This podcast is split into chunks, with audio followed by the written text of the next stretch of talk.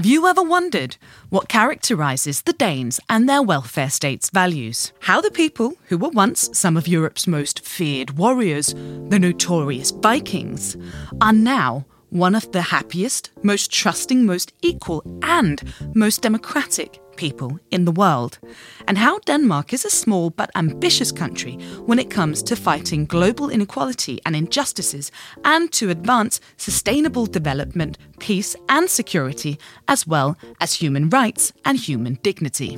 You're listening to Let's Talk About Denmark, a podcast brought to you by the Ministry of Foreign Affairs of Denmark.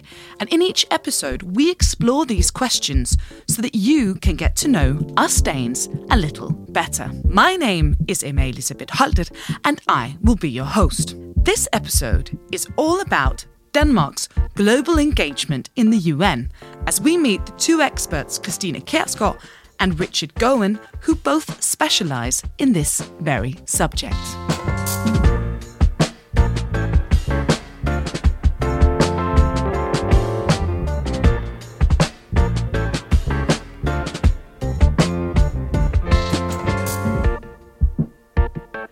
And our experts today are UN Director with the International Crisis Group, Richard Gowan, and historian and researcher Kristine Kjærsgaard from the University of Southern Denmark. Thank you both for joining us. Thank you for the possibility to take Thank part. you. And um, maybe as the listeners can hear, Richard, you are with us on a connection from New York, while Kristine is here with me in our studio in Denmark. Um, and I will, of course, present you both to the listeners in more detail in just a minute. But before that, let's start by looking at the current situation because the war in Ukraine has reminded Europe that peace and security can't be taken for granted. Out of the aftermath of the Second World War grew the UN based system of international rule of law and human rights as we know it today. And when I say today, I should also mention we are recording this episode here in early May 2023. Now, Richard and Kristine, how does the war in Ukraine affect the UN and international cooperation on peace and security? Richard, let's start with you. Well, obviously, the war has been a huge shock to Europe, and it has also been an immense shock to the UN. Uh, the UN Security Council has held, I think, more than 60 debates by now uh, on Russia's aggression against Ukraine. The problem is that Russia is a permanent member of the Security Council. It holds a veto in that body. And that means that it has really been able to ensure that the UN doesn't respond uh, to its its actions. I think this has been a very, very painful period of diplomacy in New York. Uh, the mood really is is toxic, but it's also worth remembering that the UN is not just focused on Ukraine, and actually, you know, the UN is continuing to play a crucial humanitarian role in countries such as Afghanistan and Syria. And what is interesting is that actually, even the Russians uh, have accepted that the UN needs to keep on doing that work elsewhere. And so while the organization is paralyzed over Ukraine, it's still providing life saving assistance to very vulnerable Afghans. There are still UN peacekeepers in places like Mali. The organization has not totally fallen apart. Things well worth remembering. And, and Kristine, what about from your perspective as a historian, but also as a Dane? How, how do you view these changes? Well, I believe that the war in Ukraine will affect future cooperation on peace and security uh, in in different ways, depending on the character of the conflict and on which states will be involved. Uh, in particular, UN cooperation on peace and security is evidently challenged, as we see with the war in Ukraine, uh, when the parties to the conflict involve permanent members of the Security Council. Um, when it comes to conflict in the future, uh, which do not involve permanent members of the Security Council, the prospects for cooperation on peace and security are more likely.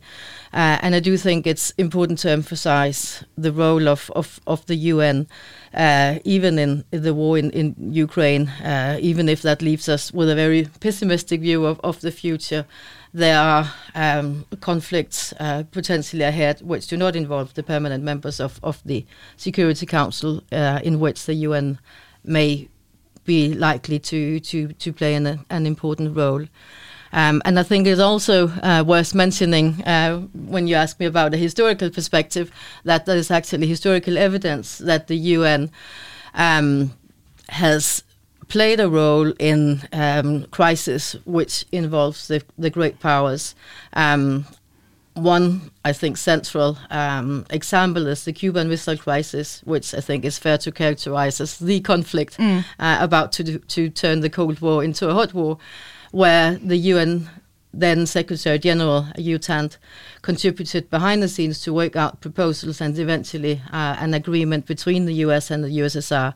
But of course, this required a mutual interest of the two parties to the conflict, which is not, not necessarily uh, similar in, in, in the case of, of Ukraine. But I think it's worth pointing to historical evidence that there is, yeah, evidence that great powers can actually also cooperate, and the UN can can facilitate uh, this cooperation behind the scenes.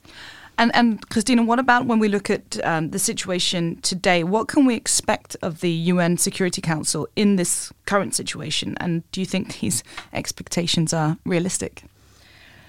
I think with regard to the specific uh, conflict uh, and resolution to the conflict, uh, it's less likely to expect solutions from the Security Council. But as Richard also argues, the, the UN and the Security Council is engaged in many other uh, activities, humanitarian relief, uh, etc. So in that sense, I think it's it's realistic and, and, and likely that the UN will continue to, to play a role.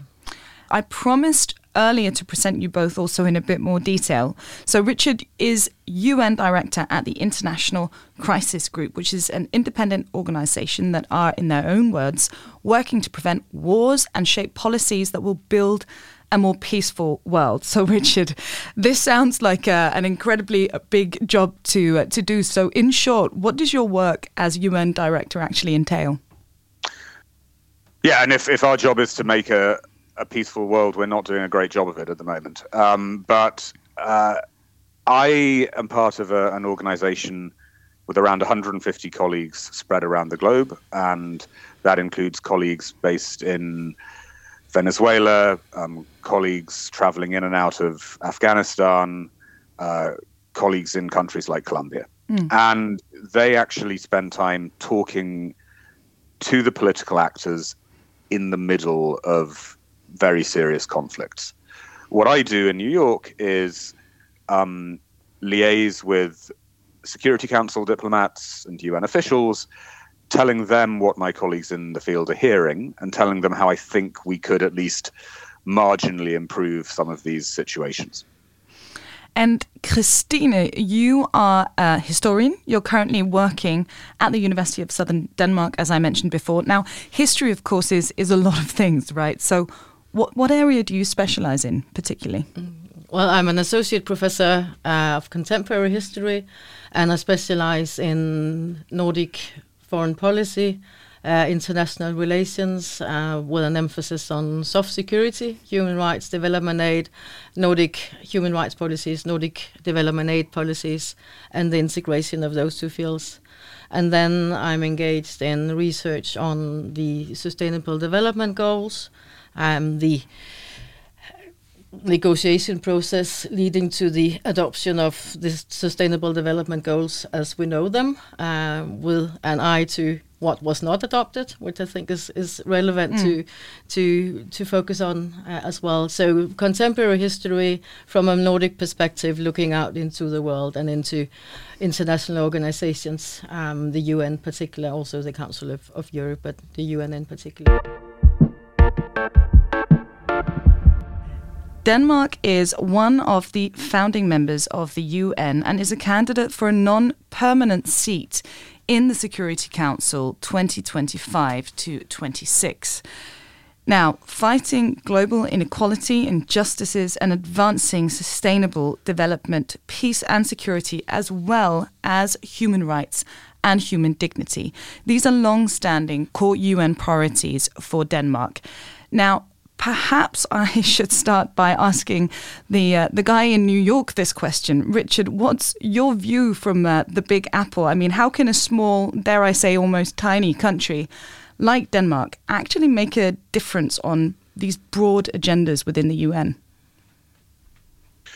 Well, firstly, I think we should be careful about calling Denmark a small country. I mean, there are many, many members of the UN, like Vanuatu, mm. for example, that are really small, and Denmark is, is gigantic by comparison. Oh, that's know, even, uh, for a Dane. That's that's nice to hear. that's very nice. even even leaving leaving aside Greenland, um, yeah. You, uh, but I mean, I think what matters is also, uh, you know, Denmark uh, has long been, uh, like the other Nordic countries, um, a dedicated a member of the UN. Uh, Denmark is a leading uh, provider of funding to a lot of UN agencies. Um, and uh, Denmark has in the past also been something of a, a thought leader in the UN space on issues such as building peace um, in countries emerging from war.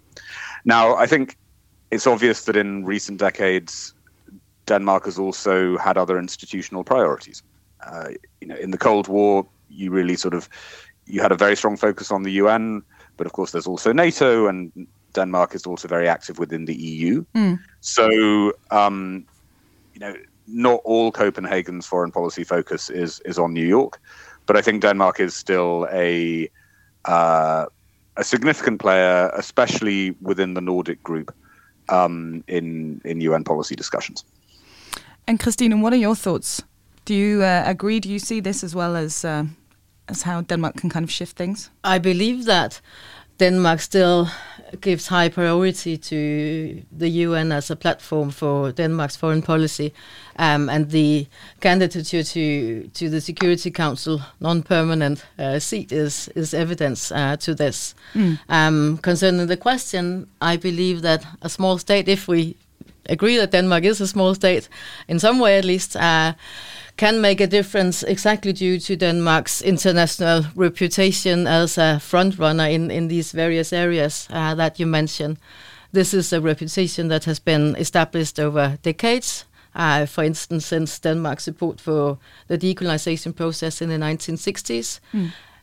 It has also been established through uh, participa- participation in UN peacekeeping and by being among the top donors of development aid uh, together with uh, the other Nordic countries. Um, I may refer to the UN General Secretary in 2013 when he participated in the opening of the UN city in Copenhagen. He praised in particular Denmark's engagement in, in development aid uh, arguing that Denmark should be proud of being among only a handful of countries meeting the 1% uh, UN goal. And then I think it's it's it's it's it's absolutely correct that Denmark has other other priorities. Um, cooperation with the UN, uh, oh, sorry, with the United States, um, with NATO uh, has perhaps uh, increased, been even more active uh, compared to the time during the Cold War. But I think that may actually be a factor uh, contributing to, to explain how or why Denmark can make a difference. This uh, reputation as a steady and, and loyal ally of the UN's because it means that Denmark has a very broad international power base, you may say, uh, based both on like-minded states, uh, the Nordic ones in particular, mm. uh, developing countries, the global south, uh, and also the US. Uh, so it's a, a, broad power base um, between which um, Denmark can actually uh, shift and sometimes uh, combine um, the actors or states uh, with whom Denmark um, cooperates. And, and Richard, I know that you're saying, "Oh, we're not a small country." I think this we, we tend to always see, see ourselves as a really small country. So it's good to hear that perhaps we're not quite as small as we uh, as we think we are. Um, but we are. Uh, big, small, medium, whatever size you want to call us, we are definitely a, a country with a very strong democratic tradition. Um, and Denmark also sort of um, values the international order where all countries, large and small, have an equal uh, voice. Uh, Denmark also likes to see itself as like a, as a bridge builder, working to find common ground between member states from different regions of the world. Um, Richard, how, how is that perspective being met within the UN and, and larger members than us?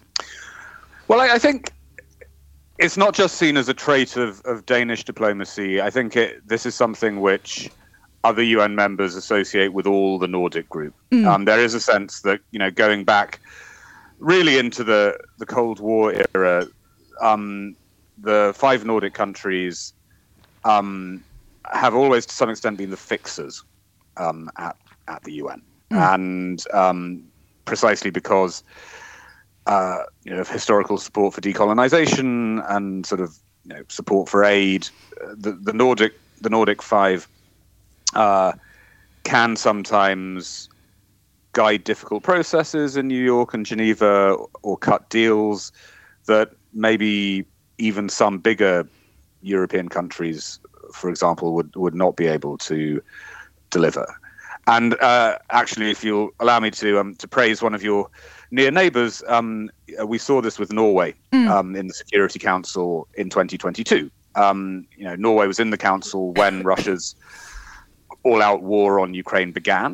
You know, clearly on the European front, mm. Norway has been a you know, very solid member of NATO, a very solid supporter of Ukraine. But in New York, the Norwegian team did a lot of work behind the scenes, including with the Chinese and even with the Russians, to keep diplomacy going around other issues such as Afghanistan, to ensure that the UN kept focusing on those issues. Mm. And it was necessary for the Norwegians to, you know, you know, talk as I say to the Russians and others, despite their differences. And I think that when Denmark comes into the council, assuming that we're still in a very difficult geopolitical environment, other council members will be turning to Denmark and hoping that it will play a similar role, uh, whatever its overall strategic posture is in, in Europe. And um, shifting focus slightly from the security um, subject, because you know, fighting climate change and also finding innovative green solution to global challenges are also at the heart of uh, of Denmark's sort of international engagement. What role does the UN play in fighting climate change, and what is Denmark's contribution?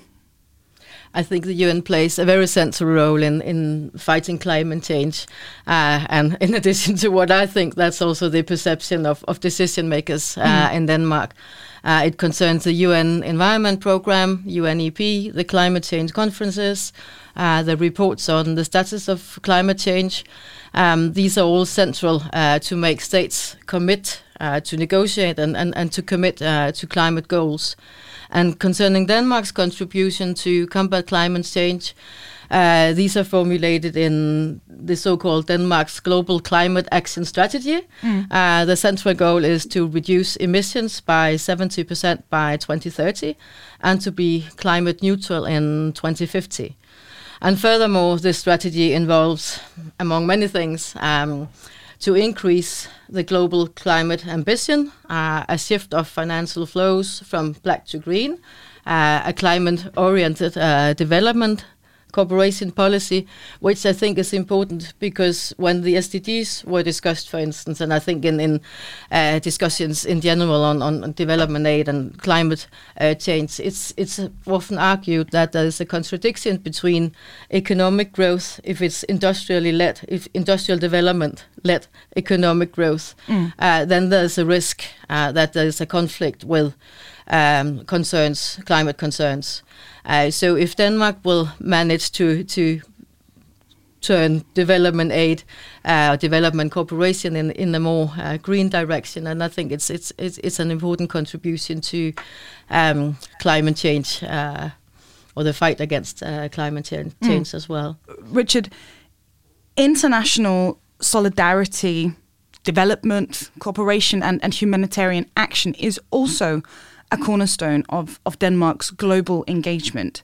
How do other countries view our involvement and engagement in these areas? I think I think Denmark, you know, again, very much as part of the Nordic family, uh, is seen as a leader in these areas. I mean, I think you know, per capita, um, mm. Denmark, uh, like its Nordic friends, you know, is is very generous, um, as uh, you know, as the UN has has recognised.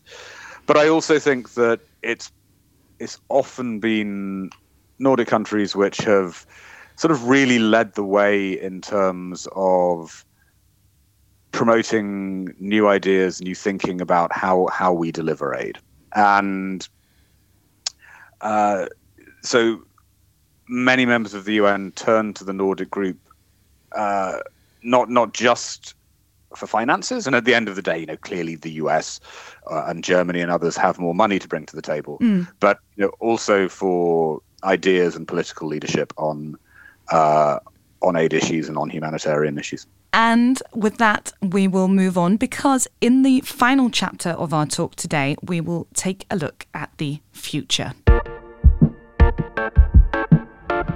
Now, Richard and Kristine, I um, know you don't have a crystal ball, but I'd like to talk about where you think the UN is heading. Kristine, let's start with you. So, where do you think we're going? Where do you see it moving to? Is it a strengthening or weakening multilateral system in the UN today?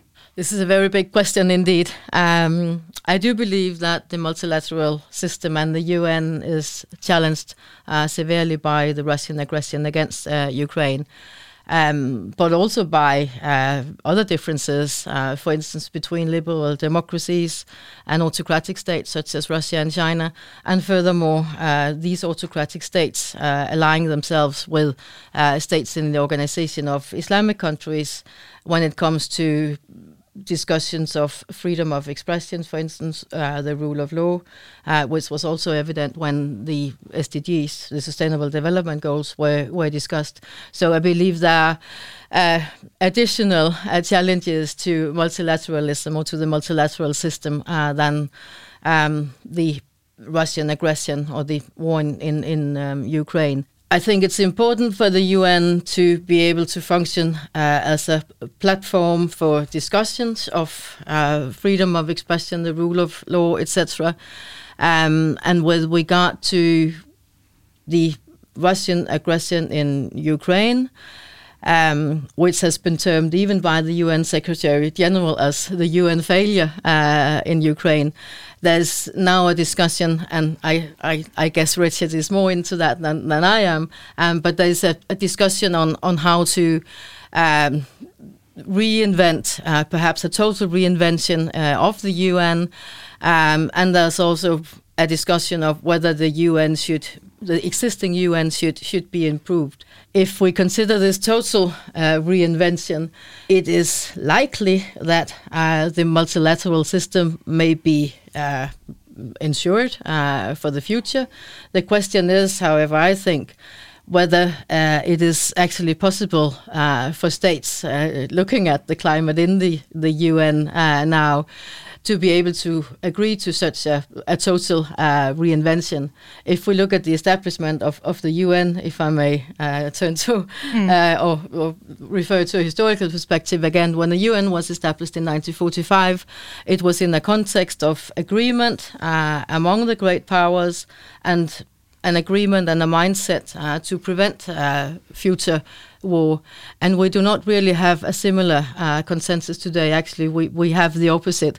Uh, so I think the, the, the way forward would probably be uh, a way uh, seeking to improve the existing UN um, which also works, as I think Richard has also argued, in, in, in, in many ways in other fields. It has not, it has actually prevented a third world war, which was the, the purpose of the charter, mm. um, se- secure or make sure that future generations would not um, experience the scourge of war.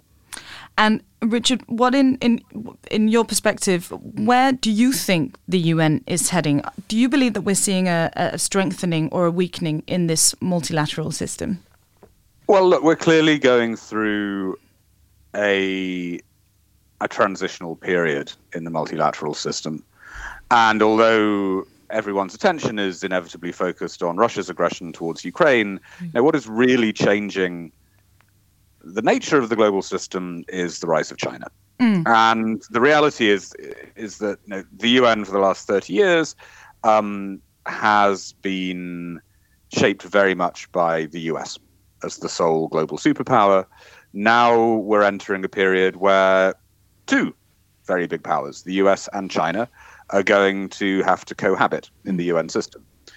What's encouraging um, is that you know China does seem to want to stay inside the UN system, uh, and it does. It, it, has a different understanding of how the UN should work on issues like human rights, but nonetheless, it, it does want to stay inside existing multilateral structures. But I think we have to get used to uh, a UN system that is perhaps you know less shaped by Western ideas, um, a UN system where diplomacy is going to be more difficult mm. um, than it often has been in the past. But you know what's interesting is that actually that speaks to some of the sort of long-standing diplomatic tradecraft of countries like Denmark that, as we've been talking about, are quite used to you know bridging diplomacy, trying to create common positions between different regional groups. Um, it actually adds importance to those countries that want to to play a bridging role in the UN, and in various different forums. I think that is that is the role that diplomats from around the world will be will be looking to Denmark and you know also looking to the other Nordic countries to play um, as we go through this transitional time. And the final question here, I know it's it's big questions I'm asking you right at the uh, at the end of our talk. That's always the way, right? But um, moving forward, in short, Kristine, what do you think the UN's most important role is going to be? In short, I think the most important role of the UN is the same as it has always been. It mm. is uh, the purpose of the Charter to prevent future wars. The question is, how should the UN do that? Uh, and I think, uh, following from what uh, Richard argued before, uh, I would tend to say that it's sensible that the UN can um, provide solutions uh, to development issues in the global south. And Richard, do you agree? Ultimately, you know, the, the bedrock of what the UN does is to maintain international peace and security. Mm. And I think that it's also important to say that the, the UN has a crucial role around the world alleviating human suffering. Um, and in countries like Afghanistan, where, to be honest, you know, everyone else has had to walk away, you know, the UN has stayed behind, mm. uh, trying to help Afghans and especially help Afghan women and girls um, through an incredibly difficult period. And you know, the UN is frustrating. And, you know, the UN has a reputation as a place where there are lots of meetings that don't generate very much except paper. And uh, that is often not completely inaccurate. But I would say that I think what what should drive us to remain committed to the UN and what should drive a country like Denmark to remain committed to the UN is an understanding that it is part of our own security framework and it just does offer an enormous and crucial amount of assistance to those less fortunate than us, and that you know, that is why people should go to work in New York and Geneva and uh, the UN city in Copenhagen um, every day. And with those words, we conclude this episode of Let's Talk About Denmark. Our experts today, Richard and Kristine, thank you so much for joining us. Thank you. Thank you. And to you listening with us, remember you can dive into other reflections on the Danish ways in your chosen podcast app, where you will find more episodes of Let's Talk About Denmark. Until then, that's all from me, your host, Emma Elisabeth Holtet. This podcast is produced by Videnslyd for the Ministry of Foreign Affairs of Denmark in cooperation with Aarhus University Press. You can learn more about Denmark and Danish values on denmark.dk.